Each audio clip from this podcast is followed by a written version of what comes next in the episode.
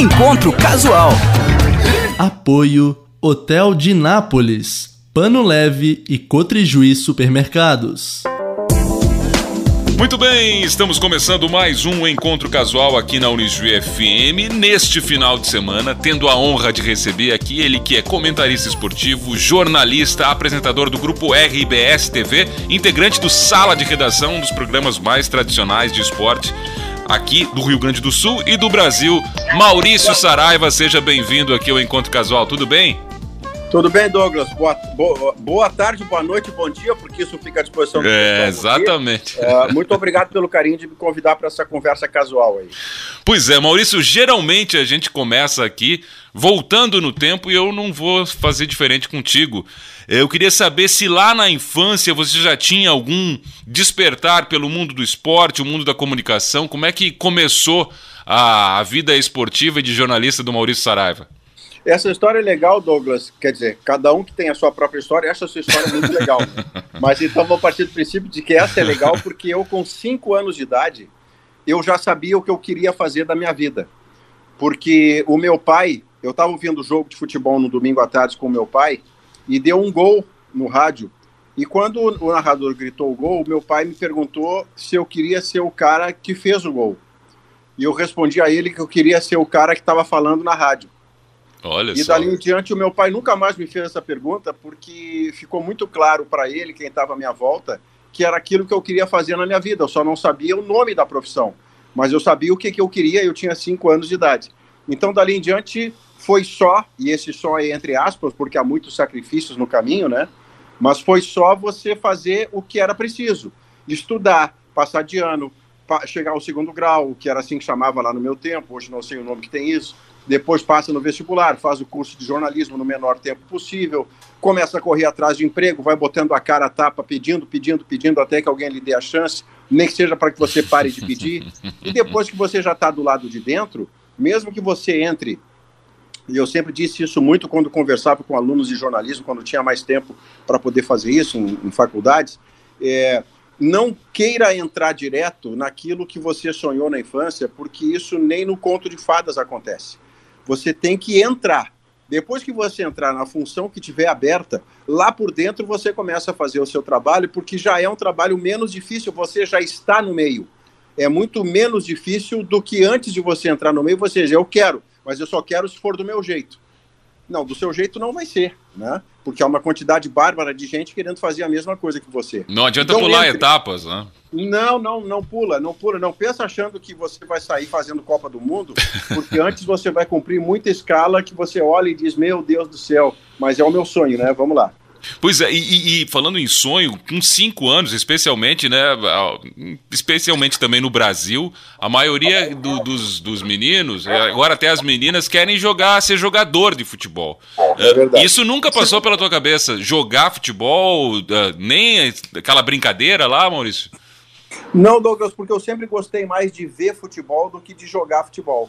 É, eu, quando criança e até o início da vida adulta, eu era pretensamente goleiro e, e caía muito bem para o lado esquerdo e não conseguia alçar o voo para o lado direito, que eu tinha medo de me quebrar, coisa de maluco.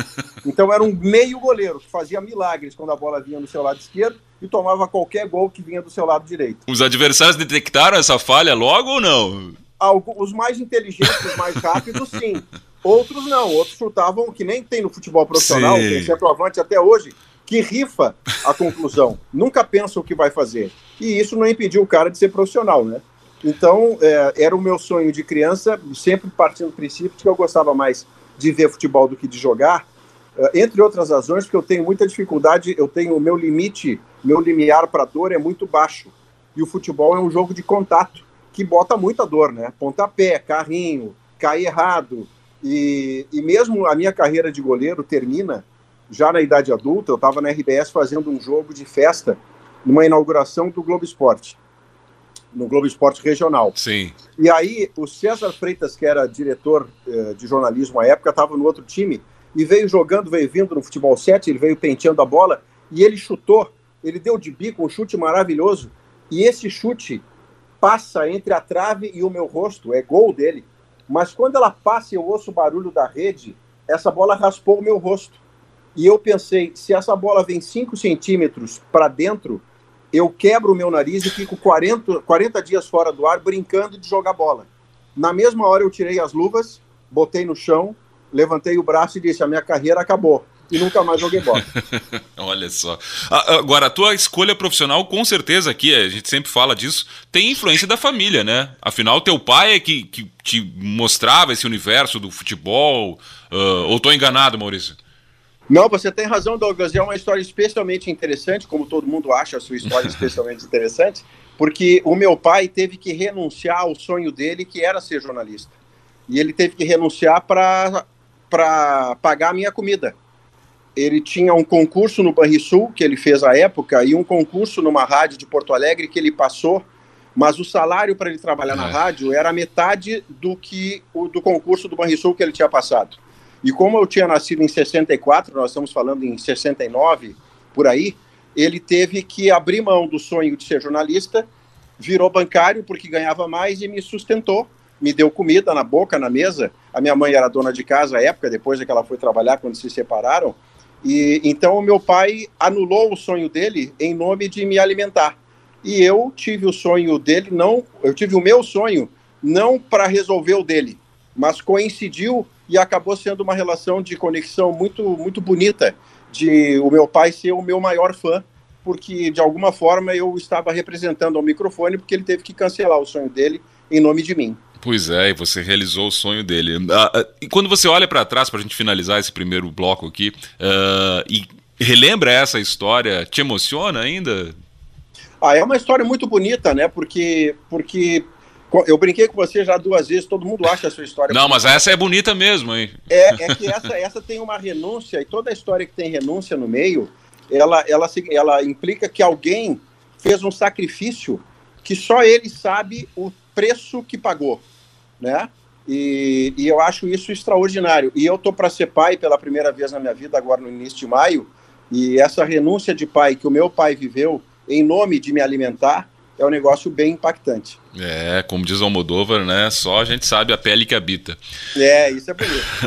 Vamos ouvir as primeiras músicas do Encontro Casual, Maurício? O que, que você separou vamos, pra gente? As duas primeiras? Eu, eu, eu, preparei Uma, uma, eu, preparei uma, lista para quebrar tua banca aí, Douglas. vamos comer. Eu, claro, todo mundo, todo mundo que me acompanha de alguma maneira sabe o quanto eu sou apaixonado por samba como gênero mas isso não me faz um monoteísta nesse sentido. Né? A primeira eu acho que vai surpreender, hein? Porque a primeira música é do maior showman do mundo, chamado Elvis Presley, que canta para os ouvintes, para os seus ouvintes, para os nossos ouvintes, Suspicious Minds. É, essa aí, como diria teu colega aí, o, o, o Diogo, hashtag assino embaixo. e a segunda, Maurício, o que, que a gente ouve? Ah, o que vai emendar vai para outro caminho, vai para Roberto Ribeiro cantando Amor de Verdade, um dos mais lindos sambas da história do samba. Olha só, é o nosso convidado aqui, o Maurício Saraiva, nos dando a honra da presença no Encontro Casual. A gente ouve as duas primeiras, depois volta com mais conversa por aqui no programa Encontro Casual da Unisu FM.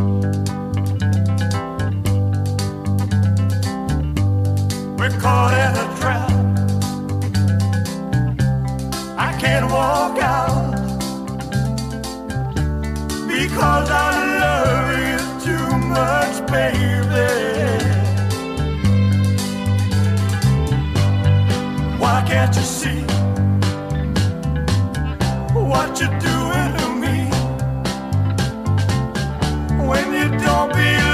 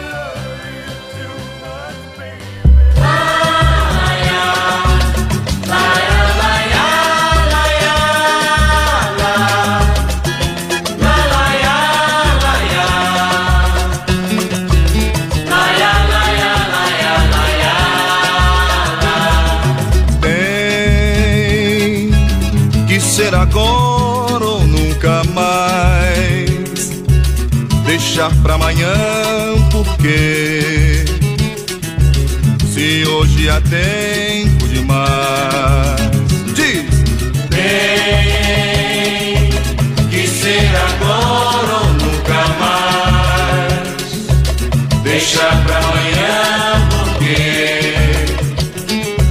se hoje há tempo demais, talvez amanhã eu não possa voltar sabe você mesma não irá mais me aceitar. Reconheço a razão da sua timidez. É porque o encontro hoje é a primeira vez. Vamos mergulhar no mundo de prazer. Eu tenho mil declarações de amor pra você.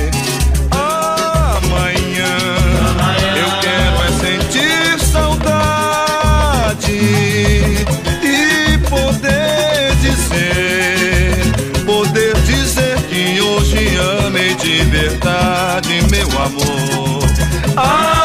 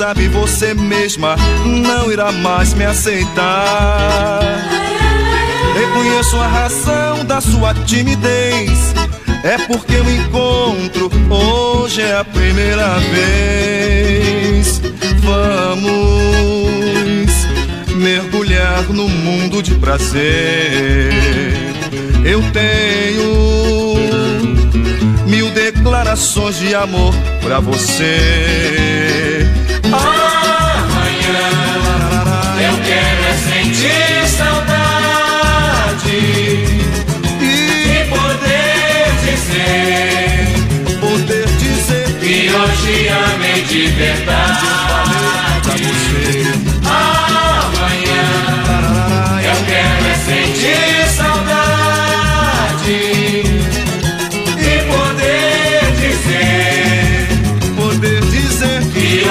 amei de verdade,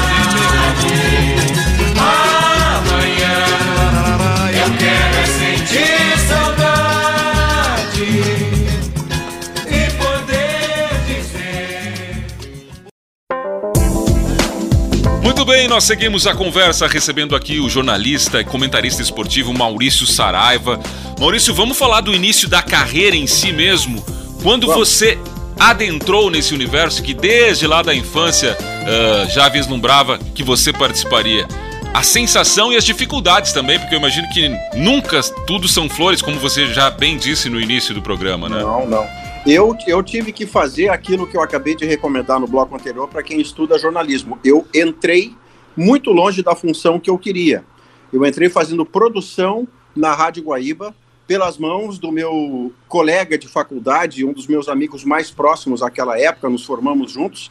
E depois a vida nos separou, não porque brigamos, e sim porque cada um foi fazer a sua vida do seu jeito, né, em jornalismo. Estou falando de Luiz Carlos Reck, Olha que foi só. quem, já na Rádio Guaíba, quando abriu a vaga, teve a generosidade de me chamar. E um ícone né, que, do jornalismo. Só que produção era algo que eu não gostava de fazer, porque produção não tinha a palavra mágica chamada microfone. e, e eu não fui um bom produtor. Eu diria, brincando e exagerando, que eu fui o pior produtor que eu vi na minha vida. Porque eu não queria aquilo. Eu, assim que cheguei, eu comecei a dizer para as pessoas à minha volta o quanto eu queria microfone. Falei isso para o Flávio Dutra, que dirigia o esporte da Guaípa à época. E já o comentário, Flávio... Maurício, já, já vislumbrava? Não, qualquer microfone. Qualquer me microfone. Microfone para eu dar previsão do tempo. Me dá qualquer coisa. Me dá qualquer coisa. Não que previsão do tempo seja qualquer coisa, porque é distante Sim. do esporte que eu queria. Gente, hoje em dia tem que explicar tudo para não virar recorte, né? Então, então eu disse isso para o Flávio Dutra de saída, e o Flávio depois teve a generosidade na Bandeirantes de lembrar de mim quando vagou uma vaga, vagou uma vaga, é ótimo, de microfone, e ele lembrou de mim e me chamou, já na Band, depois de eu ter sido demitido da Guaíba, e eu não posso reclamar dessa demissão, porque eu não fui um bom produtor. Você assinaria tiveram... a sua demissão lá como produtor? Eles tiveram que fazer um corte, e entre eles estava eu, porque eu não fazia meu bom trabalho num lugar que eu não queria estar. Mas eu plantei uma semente que germinou numa outra empresa, no caso a Bandeirantes, também pela generosidade extraordinária de um cara a quem eu sou muito grato, chamado Flávio Dutra. Eu vivi uma história na Rádio Guaíba que é normal para o produtor, é da função do produtor, mas reforçou para mim o quanto eu queria microfone, o quanto produção não era a minha, a minha natureza, né? É, eu, eu produzi um programa de sábado de manhã que entrevistaria Carlos Alberto Silva, então técnico da seleção, estou falando de 86, 87. E o apresentador do programa, maravilhoso, jornalista chamado Laerte Franceschi, por alguma razão se atrasou. E eu, botei, eu fiz a entrevista. E quando o Laerte chegou, ele botou a voz com as minhas perguntas e foi para o ar. Ele não foi mau caráter. Ele não foi mau caráter, ele foi o que tinha que ser. A voz era dele, o programa era dele. Eu fiz perguntas boas, ele aproveitou as minhas perguntas, me elogiou com a generosidade que ele também teve, mas o programa entrou com a voz dele. Eu não fiquei bravo, eu só fiquei pensando, é, realmente isso aqui não é para mim. Frustrado, eu, botar, imagino, né? Quando eu botar a voz, vai a minha voz. É, então, mas de novo, não tinha nada errado nisso, era Sim. assim que era, porque era da produção. Da Bandeirantes em diante, Douglas, aí passou a ser natural eu fazer microfone. E eu fui avançando, é, eu poderia ser o falso humilde, dizer que eu tive a sorte, mas na verdade eu tive a competência de ir avançando para os caminhos que foram sendo abertos e eu fui tomando esses espaços é, legitimamente, não passei por cima de ninguém, não puxei o tapete de ninguém. Os espaços foram oferecidos e eu, e eu fui tomando conta deles. E aí chegou 1990, é, eu estava na Bandeirantes fazendo esporte e jornalismo. Eu apresentava na Bandeirantes um programa chamado Pulo do Gato, que era às seis da manhã para concorrer com Rogério Mendelson, mas isso já na segunda passagem da, da Bandeirantes, eu estou me antecipando.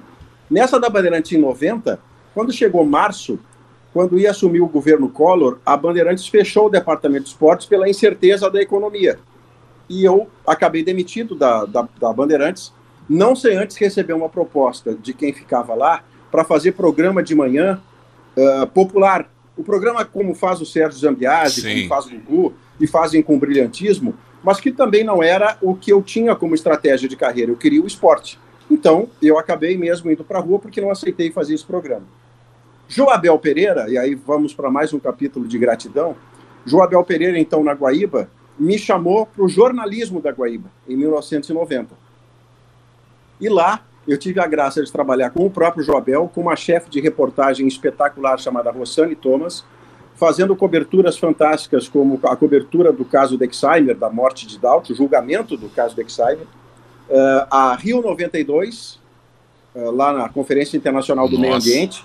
Isso foi mudando uma estrada muito, muito legal. Eu sou muito grato a essas pessoas e à Rádio Guaíba que me deu essa oportunidade.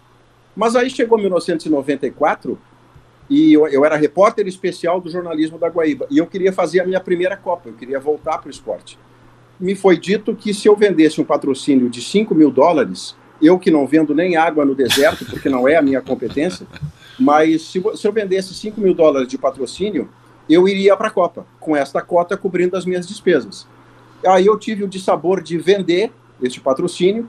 Uh, à época, o, a rádio, quem comandava a rádio, não me levou à Copa, o patrocínio ficou com a empresa e eu não fui à Copa dos Estados Unidos. Nossa. Isso me deixou bastante incomodado e eu pedi demissão. Saí de lá. Mil, aí estamos falando de 94. De novo, hashtag assino embaixo, hein? Não tinha como não. É, não dá, né, Douglas? Não, não. Palavra, palavra é uma coisa que você tem que manter, né? E não foi o que aconteceu à época. Não, a rádio não tem nenhuma culpa disso, e sim uma pessoa específica que tomou essa decisão, que eu não vou nem citar. porque Não merece, não merece, exatamente. Ah, mas eu vou citar mais uma gratidão na minha carreira, chamado Olavo Silveira, que em 1994, quando eu saí da Bandeirantes, eu pedi ao Olavo Silveira, com quem eu tinha trabalhado na Band naquele primeiro momento, que me reempregasse. Aí ele olhou e disse: Mas Maurício, tu botou a Band na justiça. Aí eu disse: Eu tiro? Vale mais a minha carreira do Com que uma ação certeza. que eu viesse a ganhar da Bandeirantes. Se eu tirar a ação, você me contrata? Ele disse: Evidente. Tirei a ação, paguei o advogado, os seus honorários, independentemente disso, e voltei para a Bandeirantes para um período muito feliz, de 94 a 1996, em que além de fazer rádio, eu passei a fazer televisão. E a minha estreia em televisão tinha sido pouco antes, com o Rogério Amaral, na- ainda no tempo da, da Guaíba, o Rogério Amaral me chamou para fazer participações eventuais no Camisa 2, que era um programa de TV que tinha na TV Guaíba, de esportes. E já na Bandeirantes, em 94, o Rogério estava lá e me chamou para ser mais assíduo participante, aí camisa 10, que era o número do canal, né? Antes 2, Sim. agora 10. O Rogério Amaral é outra gratidão que eu tenho na carreira. E chega o meu primeiro auge de carreira, como se fosse uma etapa que chancelasse o meu trabalho, que foi fazer participações nacionais na programação esportiva da Band, comandada por ninguém menos do que Luciano do Vale. Nossa. Tinha um programa chamado eh, Apito Final, nos domingos à noite, nove da noite Isso na televisão, entrava- né? na televisão, na televisão. E eu entrava de Porto Alegre e a bancada em São Paulo tinha Luciano do Vale, Mário Sérgio e Tustão. Tá bom para você? é, o gran... é o primeiro áudio da carreira mesmo. foi, foi, foi espetacular, foi espetacular. Eu sou muito grato, muito, muito grato à Band. Em, entre 94 e 96, eu fui acolhido, admirado, valorizado, muito bem tratado. E só saí de lá em 1996 porque me chegou uma ligação, e essa história é muito curiosa. Me disse, se você tiver que interromper o bloco aí, me disse, senão eu vou falar. Não, vai lá, vai É, lá. Em 1996, eu estava na redação da Bandeirantes, aí eu fazia rádio e TV, fazia esporte na TV, fazia jornalismo na rádio Pulo do Gato, que eu falei às seis da manhã, e um programa chamado Fórum Bandeirantes, que era uma da tarde, sobre economia, com o qual eu ganhei por dois anos seguidos o prêmio Sebrae de Jornalismo Econômico. Então, também era uma chancela de que um jornalista tem que ser universal. Ele pode ter uma preferência, ele pode ter uma especialidade, mas ele tem que ser universal. Ele tem que poder fazer política, economia, polícia, geral, tudo. Jornalista. é Não tudo. pode ser samba de uma no- nota só, né, Maurício? Não, não pode. Porque ele limita a sua carreira, né, Douglas? Se você é- é mais útil, você é menos alvo de, um evento, de uma eventual demissão, quando houver corte de custos, porque você tem muita utilidade, você é utilizado em mais de um lugar, em mais de uma função. Então, recomendo também que as pessoas que gostem de jornalismo tenham uma especialidade, mas saibam fazer de tudo, porque a gente é assim na vida, né? Aí, em 96, Marco Antônio Baggio, que dirigiu o jornalismo da Gaúcha, ele liga para Bandeirantes, eu atendo, e ele diz assim: quem é que está falando? Diz Maurício Saraiva.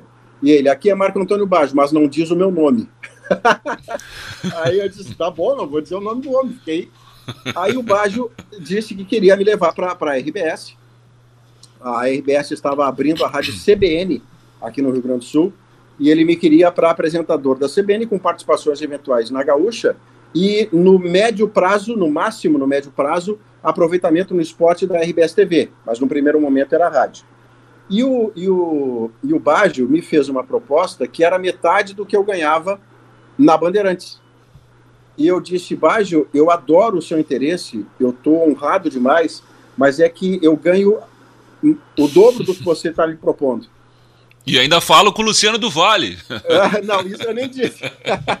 Mas era uma questão de supermercado, né? Porque assim, Douglas, é claro que era espetacular trabalhar na RBS já naquele Claro, momento, com uma hegemonia extraordinária, mas a hora que eu fizesse o rancho, se eu dissesse que trabalho na RBS, a pessoa ia dizer parabéns, mas continua sendo 200 reais. E se eu não pudesse pagar, não era uma questão matemática puramente. Aí o Baggio teve a grandeza de oferecer uma proposta melhor, que aí superava o que eu ganhava na Bandeirantes.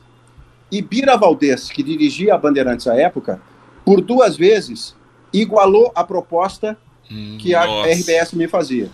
A primeira vez eu fui ao Bira e disse: Eu tenho essa proposta. O Bira empatou a proposta. Eu fui ao Baggio para dizer: Baggio, obrigado pelo interesse, mas a Band cobriu. E ele fez uma segunda proposta. Eu disse: Baggio, eu vou levar a sua proposta ao Bira Valdez, porque é uma questão de lealdade. Eu levei e o Bira cobriu a proposta. Quando da terceira vez eu fui ao Baggio a dizer: O Bira cobriu, obrigado e não me queira mal. Foi quando o Baggio me fez uma terceira proposta e última. E aí eu concluí, Douglas, que eu não podia dizer não à RBS três vezes. É. E aí eu voltei ao Bira Valdez, meu grande amigo, e disse: Bira, a RBS me fez uma proposta e eu vou para lá. Você não vai cobrir. Não, eu cubro. Não, você não vai cobrir, você vai me entender. Você trabalhou lá mais de 20 anos, eu preciso ir para lá. E aí o Bira abriu os braços e disse: Você volta a hora que quiser. Aí eu chorei nos braços dele, porque é uma, é uma cena bonita de viver. E fui para a RBS, onde sou feliz desde 1996, avançando por todos os caminhos que eu queria ter ido e, e com uma gratidão infinita, tudo que a RBS me proporciona em 27 anos de casa que eu tenho, com Copas desde, desde 2002, participante de todas as Copas em loco, incluindo a do Brasil, mas especialmente aquelas que foram fora do país, incluindo Doha recentemente. Então é uma conexão, uma gratidão, uma lealdade que eu tenho com a RBS infinitos. E trabalhando, a gente falou do Luciano do Vale, com outros tantos ícones, né, Maurício? Pois é, aí, aí entra o segundo auge, né?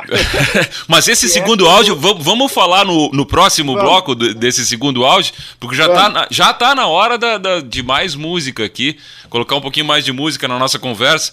Vamos lá para mais duas? Vamos, agora você vai emendar dois sambas maravilhosos aí. Um deles tem Clara Nunes no meio da barca. É, o do Jorge Aragão vai ficar para o outro bloco. E antes do da Clara Nunes, eu estou tentando me lembrar qual é o que eu botei aí para você. Me ajuda. Ah, Clara ajudo. Nunes é Conto de Areia.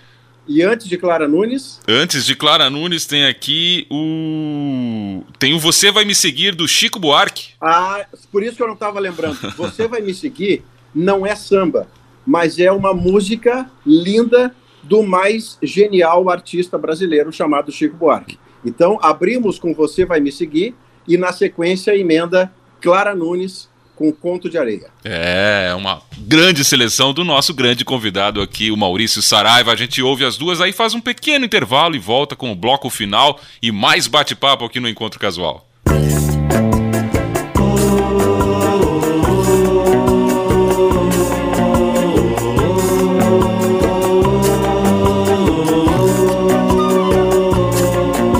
Você vai me seguir aonde quer que eu vá. Você vai me servir, você vai se curvar. Você vai resistir, mas vai se acostumar. Você vai me agredir, você vai me adorar. Você vai me sorrir, você vai se enfeitar. Vem me seduzir, me possuir, me infernizar. Você vai me trair, você vem me beijar. Você vai me cegar e eu vou consentir. Você vai conseguir, enfim, me apunhalar. Você vai me velar, chorar, vai me cobrir. E menina, menina, menina, menina, menina, menina, menina, menina, menina. Você vai me seguir aonde quer que eu vá. Você vai me servir, você vai se curvar. Você vai resistir, mas vai se acostumar. Você vai me agredir, você vai me adorar. Você vai me sorrir, você vai se enfeitar e vem me seduzir, me possuir, me infernizar. Você vai me trair, você vem me beijar, você vai me cegar e eu vou consentir. Você vai conseguir, enfim, me apunhalar. Você vai me velar,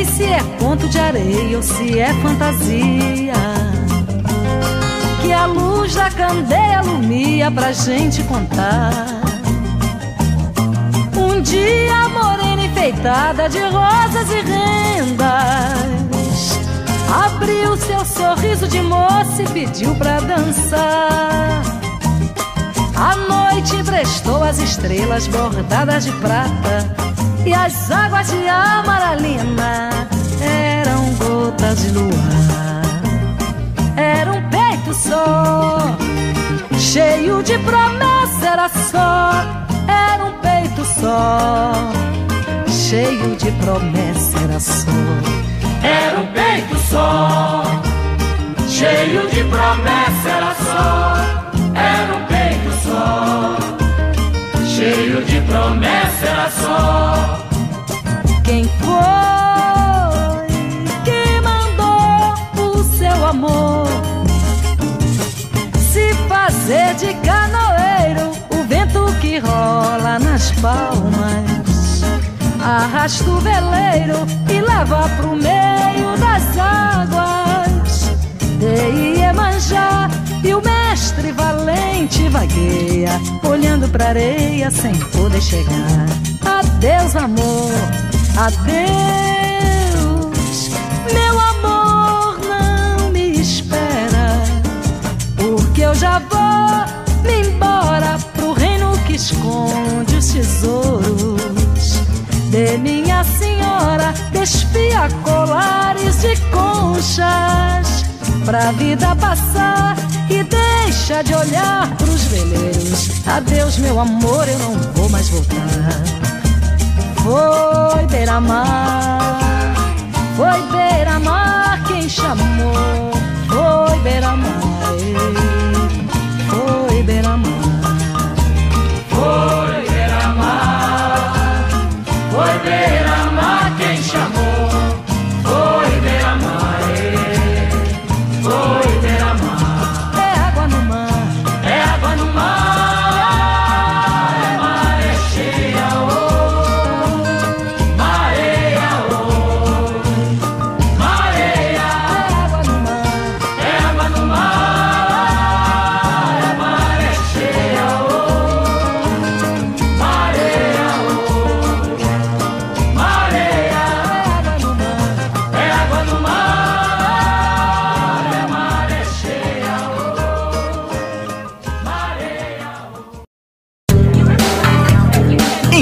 Casual. Apoio Hotel de Nápoles, Pano Leve e Cotrijuí Supermercados. Depois do intervalo, nós estamos de volta recebendo hoje o jornalista, comentarista esportivo, apresentador do grupo RBS, Maurício Saraiva. Maurício, vamos. A gente parou ali na tua história na chegada à RBS, que, como você disse, te abriu tantas portas, né? A TV, especialmente, que projeta, ainda é um veículo muito forte, projeta nacionalmente, e você tem penetração não só na RBS, como na TV Globo, né? Em, em programas de, tele, de, de esportivos da TV Globo. Uh, isso te assustou de alguma maneira, a projeção que esse canal te deu? Você sai da Bandeirantes e vai para a RBS? Não, Douglas, o que me assusta são algoritmos e análises combinatórias. o que me assusta é uma máquina calculadora, porque eu não sei contar, eu conto até 10 no 11 e a minha cabeça lateja. eu tenho dificuldades profundas com matemática. Então, eu também dizia, à época em que conseguia falar mais com, com estudantes de jornalismo, eh, não tenham medo do microfone, porque o microfone foi o sonho de vocês que está se materializando. Desfrutem dele. Tenham medo, se vocês tiverem, da matemática, como eu tenho, mas do microfone não.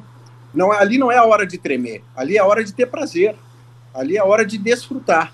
Uh, já na Bandeirantes, a experiência nacional que eu tive com o Luciano do Vale, já me tiraria esse, é. esse eventual susto, né? Mas é claro que a gente está multiplicando a audiência a um número talvez vezes 10 em transmissões esportivas. E aí entra, além da alegria de ter trabalhado com Paulo Brito, é, narrando futebol, hoje o Lucianinho, meu amigo, meu compadre, mas claro que quando aconteceu de eu já ter trabalhado com o Luiz Roberto, eu já ter trabalhado com o Kleber Machado, quando aconteceu a minha primeira escala com o Galvão Bueno, e a maneira como ele foi anfitrião, como ele foi generoso, como ele foi parceiro de quem estava entrando na cabine pela primeira vez com ele, isso tudo foi sensacional, isso tudo foi extraordinário. E aconteceu nas semifinais da Libertadores de 2015, quando o Internacional enfrentou o Tigres do México e não conseguiu ir adiante, mas foram as duas primeiras transmissões que eu fiz com o Galvão, 2015. Dois anos depois, eu estava com o Galvão para todo o Brasil fazendo a final do Mundial entre Grêmio e Real Madrid. Uh, e depois, uh, a política de aproveitamento dos comentaristas do centro do país uh, mudou. A TV Globo hoje utiliza muito mais os comentaristas do centro do país e antes havia o comentarista do centro mais o comentarista da praça, né? Uh, e aí eu não tenho absolutamente nenhuma queixa em relação a isso, porque estratégias de comunicação são colocadas por quem tem a, a legitimidade de tomar a estratégia, de fazer a estratégia. Então, tá tudo certo. Mas naquele momento, é claro que foi extraordinário estar com o Galvão, estar com o Casagrande, com o Caio Ribeiro, com o Arnaldo César Coelho, E em programas como Bem Amigos também, né, Maurício? Ah, sim, é, eu tô falando da... Da, da Globo, mas tem, é tem o grupo, né, o Sport TV, enfim, é. É, porque, porque aí o, o Luciano do Vale teve também, a, aliás, perdão, o Galvão Bueno teve também a, a extrema generosidade de me chamar para o Bem Amigos, que já pelo título mostra uma relação de proximidade, né? E o Galvão foi um dos meus melhores, se não foi o melhor, botiquim do Maurício que eu fiz, foi com o Galvão, brincando comigo que estava muito legal o suco de laranja, mas que botiquim tinha que ter vinho. e foi espetacular. O que ele não está errado, hein? Não, não, não está errado. E foi um botiquim fantástico, como foi o botiquim do Maurício com o Renato Portaluppi, com Alceu Colares e Olívio Dutra, com Dudu Nobre, com Péricles. Meu Deus do céu, com tanta gente. Um dos meus grandes prazeres dentro de televisão e que de alguma maneira teve que parar com a pandemia E dali em diante, a gente está tentando ajustar para poder fazer voltar pontualmente, não mais como era antes, que era todo sábado, né? Agora nós teríamos que fazer de uma outra forma, porque a, a comunicação se dá de uma outra maneira. Mas então, essa, essa, esse trabalho que eu fui fazendo, as portas que foram se abrindo para mim dentro da RBS barra TV Globo, em dado momento, porque a, a Rádio Gaúcha, eu não tinha contrato com a Rádio Gaúcha até 2014. Depois de ter feito Copas desde 2002, participando da programação da Gaúcha, depois da Copa de 14 eu virei também funcionário da Rádio Gaúcha, para passar a fazer as jornadas da Gaúcha, para fazer o sala de redação, o Hoje nos Esportes com meu amigo Lucianinho Périco.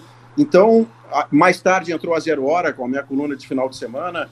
Uh, hoje em dia nós temos a, a ferramenta internet, né, que é o ge.globo barra RS, que na verdade é o ge.globo Brasil, porque eu escrevo também sobre, sobre coisas nacionais.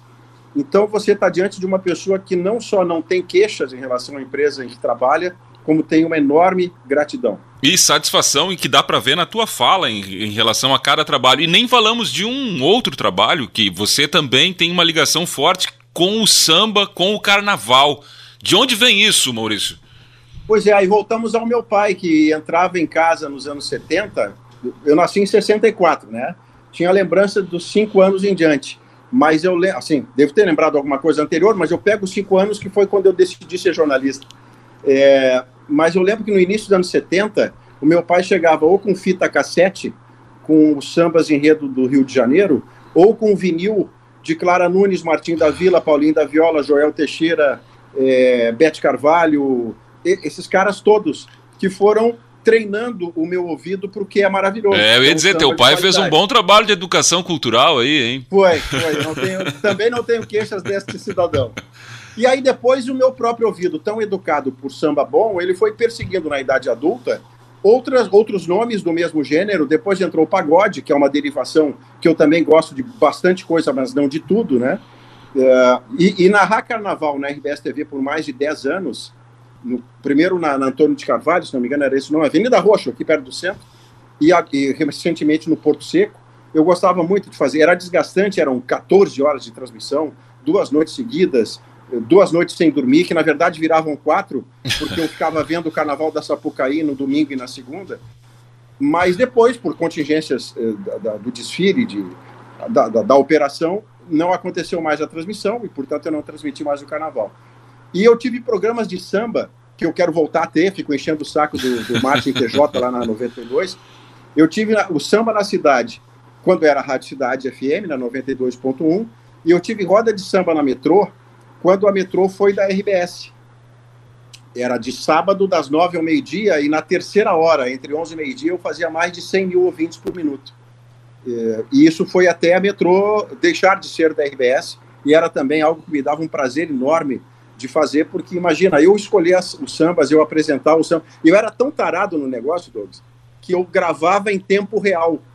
Eu gravava, não é o operador depois botar as músicas. Sim. Eu gravava em tempo real, às três horas. Ficando ouvindo operador, ali. o operador que fazia isso comigo, hoje é um DJ nacional espetacular chamado DJ Cabeção.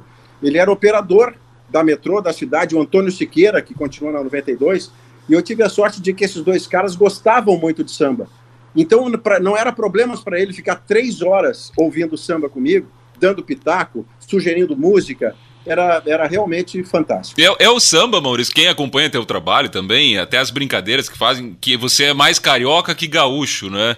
É o samba que te leva lá no Rio, ao Rio de Janeiro com todo esse, esse amor pela cidade maravilhosa? Você sabe que eu nasci no Hospital Ernesto Dornelles, em Porto Alegre, e tenho muito orgulho de ser porto-alegrense barra gaúcho.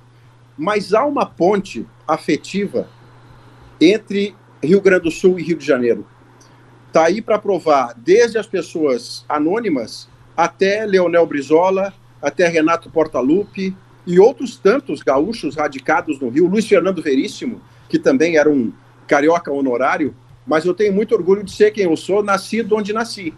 Mas também devo confessar que se houvesse um cantinho, um posto avançado do Rio Grande do Sul, onde eu queria viver a minha vida até os meus últimos dias, seria a Pedra do Leme, zona sul do Rio de Janeiro. Lá é o meu lugar mas eu tenho muito orgulho de ter nascido onde eu nasci, Porto Alegre, Hospital Ernesto Dornelles. Sabe que eu vou, vou aproveitar e contar uma história aqui. Eu, eu- o, o carioca mais gaúcho que eu conheci, que é o, quase um inverso do Maurício Saraiva. Ele nasceu no Rio de Janeiro e veio pra cá e se apaixonou pelas tradições gaúchas, que é o, o que mais entende de tradicionalismo que eu conheci, é, que já nos deixou, Dario Borba. E, espetacular. E ele falava muito disso, dessa ligação que tinha, que tem forte entre Rio de Janeiro e Rio Existe, Grande do sim. Sul. Existe sim. É, é uma coisa impressionante. Porque o que vo- se você chutar uma moita em Copacabana, sobe 20 gaúchos. Inclusive parentes meus lá, não nessa moita. Maurício, vamos falar do, do teu segundo auge. Eu não sei se dá pra chamar de segundo auge ou vários auges que vieram depois daquele primeiro lá com o Luciano do Vale. Tem algum olhar, um momento especial dentro já da RBS que você diz, nossa, olha só, me projetei lá de cinco anos aqui para esse momento e um orgulho do que a gente faz, né? Que às vezes acontece assim, são aqueles momentos de felicidade extrema. É, Eu te falei de algo nacional, que é fazer uma transmissão da TV Globo do Mundial de Clubes com o Galvão, Grêmio e Real Madrid, algo espetacular. Mas no regional, eu vivi uma cena que me tocou e, e eu guardo num cantinho com holofote e segurança no coração, que na volta da Copa de 2010, em 2010 não era para eu comentar futebol na rádio gaúcha, porque eu tinha muita atividade na TV, porque a Copa de quatro anos depois seria no Brasil. E eu tinha que fazer muito link, muita conexão entre África, um emergente, com o Brasil emergente, sobre como é que era a Copa de lá, na infraestrutura, na energia, na educação, na operação, na segurança, e linkar isso, conectar isso com a Copa brasileira. E isso dava muito trabalho de fazer. Eu tinha como parceiro na TV o Fernando Reck, o cinegrafista, que foi brilhante. Mas acontece que o Nando Gross, que seria o comentarista em 2010 da Gaúcha, ele teve hepatite Bah, e não pôde viajar. E eu assumi os comentários que o Nando faria. E eu tive a graça de que as pessoas gostaram do que eu fazia. Quando eu voltei da Copa de 2010, houve, eu e todo mundo, houve um- um- uma homenagem a Rui Carlos Osterman, que fa- fazia. Pô, Rui é um monstro, né? É, e havia uma homenagem a ele porque a- ele ia diminuir as atividades dele na rádio por problemas de saúde. E houve uma homenagem no- na churrascaria que nem existe mais, chamada Montana Grill, ali no, no Parque Gigante. E quando eu cheguei com o meu carro, Nelson Sirotsky estava no saguão recepcionando os convidados daquele churrasco. E quando eu desci do carro e avancei para o saguão, o Nelson estava cercado de muita gente. E o Nelson, daquele jeito expansivo e generoso dele, começa a apontar para mim e gritar para as pessoas em volta: Esse é craque, esse é craque, esse é craque. Eu digo: Meu Deus, que coisa espetacular que eu estou vivendo aqui. me Nelson. deu um abraço caloroso, afetuoso. Eu, eu agradeci tudo que podia e agradeço sempre ao Nelson, porque aquela foi uma cena que ele não precisava fazer. Ele podia ser contido, dizer parabéns pelo seu trabalho. Não, ele gritava para quem estava em volta: esse é craque, esse é craque, esse é craque, porque ele também teve a surpresa de me ver e gostou de me, de me ver eh, comentando o futebol na rádio. Ele só tinha me visto em TV até então, porque na TV eu comentava futebol desde 2003 na RBS TV, portanto, sete anos antes. Mas é diferente comentar futebol na TV e comentar futebol na rádio. E o Nelson ficou positivamente surpreso e me fez essa acolhida, e é um momento que eu um momento mais regional, assim, mais da casa, que eu guardo com muito, muito carinho. Ah, Maurício, a gente já está quase no final do programa. Ah, vamos estourar isso. né? Vamos estourar exatamente o que eu ia dizer. Vou pedir um pouquinho mais, porque não tenho como não falar de sala de redação e de dupla Grenal aqui, que é a paixão maior dos gaúchos. Eh, Como é que é, num programa que tem a história que tem, eh, o sala de redação, lidar também com esse amor e ódio, né, ao mesmo tempo ali, que envolve os torcedores da dupla Grenal?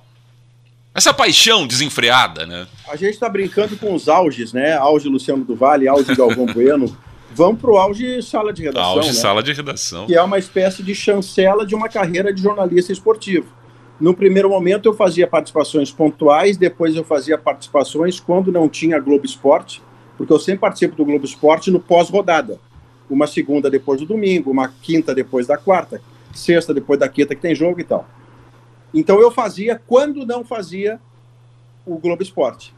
Mas, de alguma maneira, eu devo ter agradado as pessoas que comandavam o debate, que toparam abrir uma vírgula de que quando eu fizesse o Globo Esporte, eu pudesse chegar com 15 minutos de atraso e, naturalmente, me, me integrar ao debate que já estava correndo.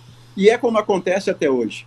E é delicioso, né? Porque nós encontramos um time, esse time atual, é um time muito talentoso, muito entrosado, que não deixa de discutir e de discordar, mas que não leva nada para o lado pessoal. Não fica um ressentimento de 24 horas para 24 horas. Nada passa das três da tarde. E, e, discutir as ideias assim é muito melhor do que agressão pessoal, do que você discutir e começar a chamar a outra pessoa do que quer que seja, como ofensa. E nós não vivemos isso lá. A gente vive uma harmonia que não impede o debate.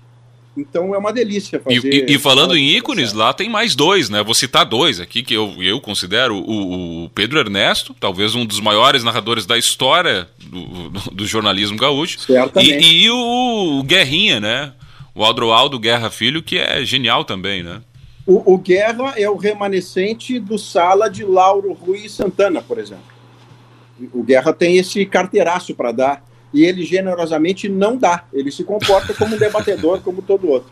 E o Pedro Ernesto é mais que narrador, o Pedro Ernesto é um artista, né?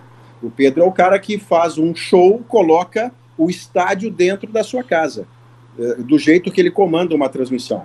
E alguém com quem eu também tenho uma relação pessoal, uma amizade pessoal, como é trabalhar com o Lucianinho, que vai ser padrinho do meu filho. Então, são coisas. O Douglas, é possível trabalhar sem gostar pessoas que estão ao seu lado. Você usa o profissionalismo e faz dar certo. Mas quando você trabalha cercado de pessoas com quem você tem afinidade, com quem você tem lealdade e até amizade, porque existem os estágios, camaradagem, sintonia, afinidade, existe amizade. Eu tenho tudo isso com as pessoas à minha volta para trabalhar e, e, o trabalho rende muito mais, ele é muito mais prazeroso. E esse clima passa para gente que ouve aqui o, o, Sala de Redação, especialmente nessa nova turma, né? Lá tinha, claro, outros ícones, mas também tinha aquela aquele clima às vezes passava um pouco do ponto, né? Chegou a acontecer. Eu não posso, eu não posso deixar de citar um cara que, que já nos deixou e com quem eu fiz bancada e com quem tinha uma relação de muita troca, porque os, ele tinha a minha idade e os gostos dele eram parecidos com os meus em samba, em Rio de Janeiro, na revista Tex de Faroeste, revista em quadrinhos, que ele era colecionador e eu também. Estou falando de Davi Coimbra, é, com quem eu fiz bancada, com quem fiz Copa do Mundo e tenho muita saudade. E faz muita falta, é o Davi. Uh, Maurício, o quadro diferente da temporada aqui vem agora. Né? Vamos. Espero que você esteja preparado, que são aquelas perguntas existenciais com respostas curtas. Pode Melhor ser? quando não está preparado. então vamos lá. Qual é o maior sonho de Maurício Saraiva atualmente? Trabalhar no que eu amo até o último dia da minha vida. Qual é a coisa mais bonita que Maurício Saraiva já viveu? A primeira vez que eu vi o Cristo Redentor de perto chegando ao Rio de Janeiro. Qual é a coisa mais triste que o Maurício Saraiva já viveu? Separações. Que é a morte para Maurício Saraiva? Eu espero que seja começar a viver para sempre noutro lugar, que eu não sei onde fica. E para finalizar, o que é a vida para Maurício Saraiva? A vida é você tirar tudo o que ela tem de bom para lhe entregar, e quando ela lhe entrega algo de ruim, aprenda com o ruim, porque aí vai ter mais intensidade tudo que você vive de bom. Muito bem. Maurício, olha, a gente poderia aqui, como você disse, esticar essa conversa aí para muito tempo, porque a tua história, que agora a gente está conhecendo um pouco mais de perto aqui através do Encontro Casual, não só é bonita e não é só você que acha, vai achar, todo mundo vai achar. Mas também você passa aqui no programa o que a gente já vê na TV e na, quando ouve a Rádio Gaúcha, que é essa clareza, essa coerência nas opiniões, nas suas falas. E é isso que encanta no teu trabalho e que te faz ser cada vez um profissional maior e bem sucedido. Então, muito obrigado pela tua presença aqui no Encontro Casual. Uh, agradeço em nome de toda a rádio aqui, que ficou muito contente com o teu aceite do convite de participar do programa e deixar um pouquinho da tua história aqui, da tua trajetória. E claro que eu quero que você também anuncie as duas últimas do programa. Eu é que agradeço a gentileza do convite, a generosidade das suas perguntas e espero que o seu público goste daquilo que a gente tenha conversado. Para fechar a conta, o poeta do samba, Jorge Aragão, canta que a vida mudou. E a última música é a música com a qual eu quero ser embalado no meu enterro, na minha cremação, naquele meu último momento, que, embora eu seja apaixonado por samba, como está claro, há uma música que é em inglês, cantada pela maior voz que já houve na música mundial, e que tem como título aquilo que eu tento fazer norteando a minha vida. O que eu puder fazer do meu jeito é melhor. Então, My Way, Frank Sinatra. É, assim, em grande estilo, com a maior voz que a gente já teve, que a gente encerra o Encontro Casual. Obrigado, Maurício, muito obrigado. E o Encontro Casual volta na próxima semana com mais um convidado.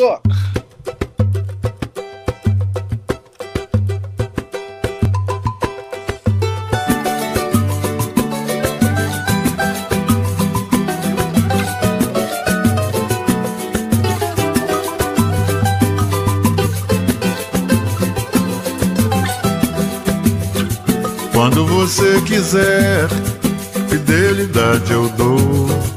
Não quero ter amor de outra mulher, fingindo solidão. Comprava meu prazer, foi só te conhecer. Pois é.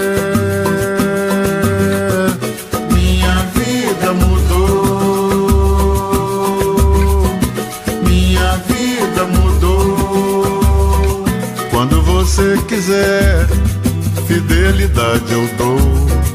Não quero ter amor de outra mulher, fingindo solidão. Comprava o meu prazer, foi só te conhecer.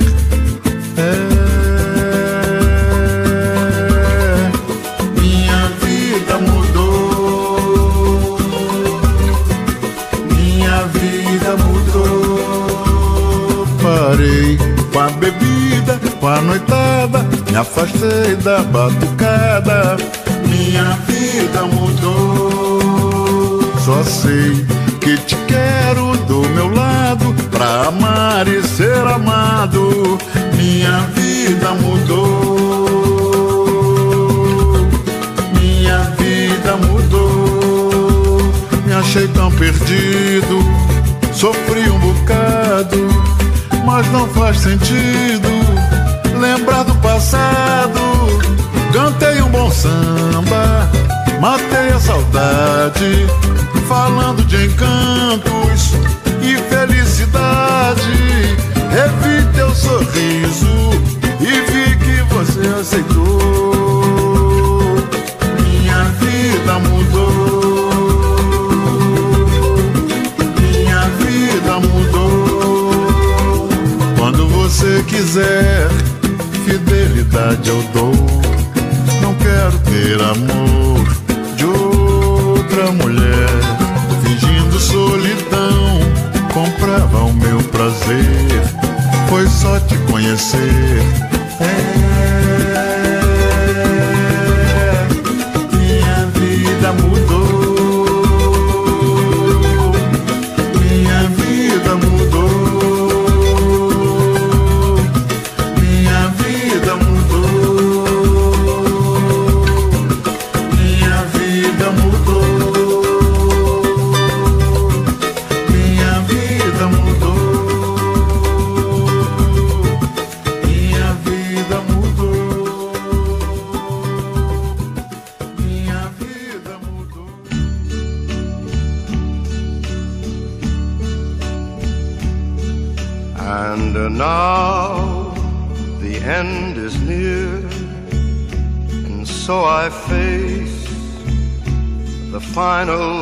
curtain.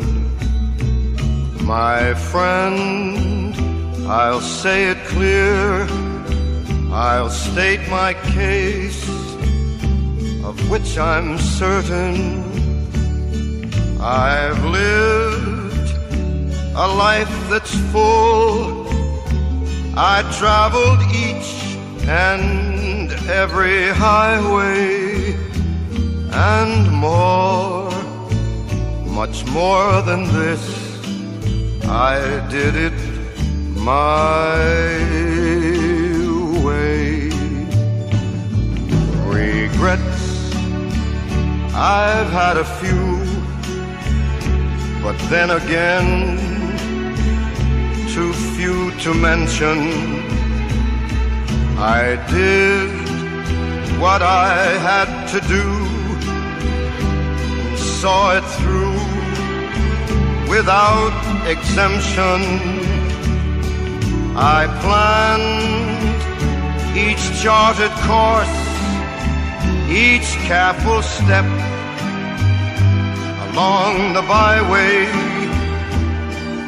and more, much more than this, I did it my way. Yes, there were I'm sure you knew when I bit off more than I could chew. But through it all, when there was doubt,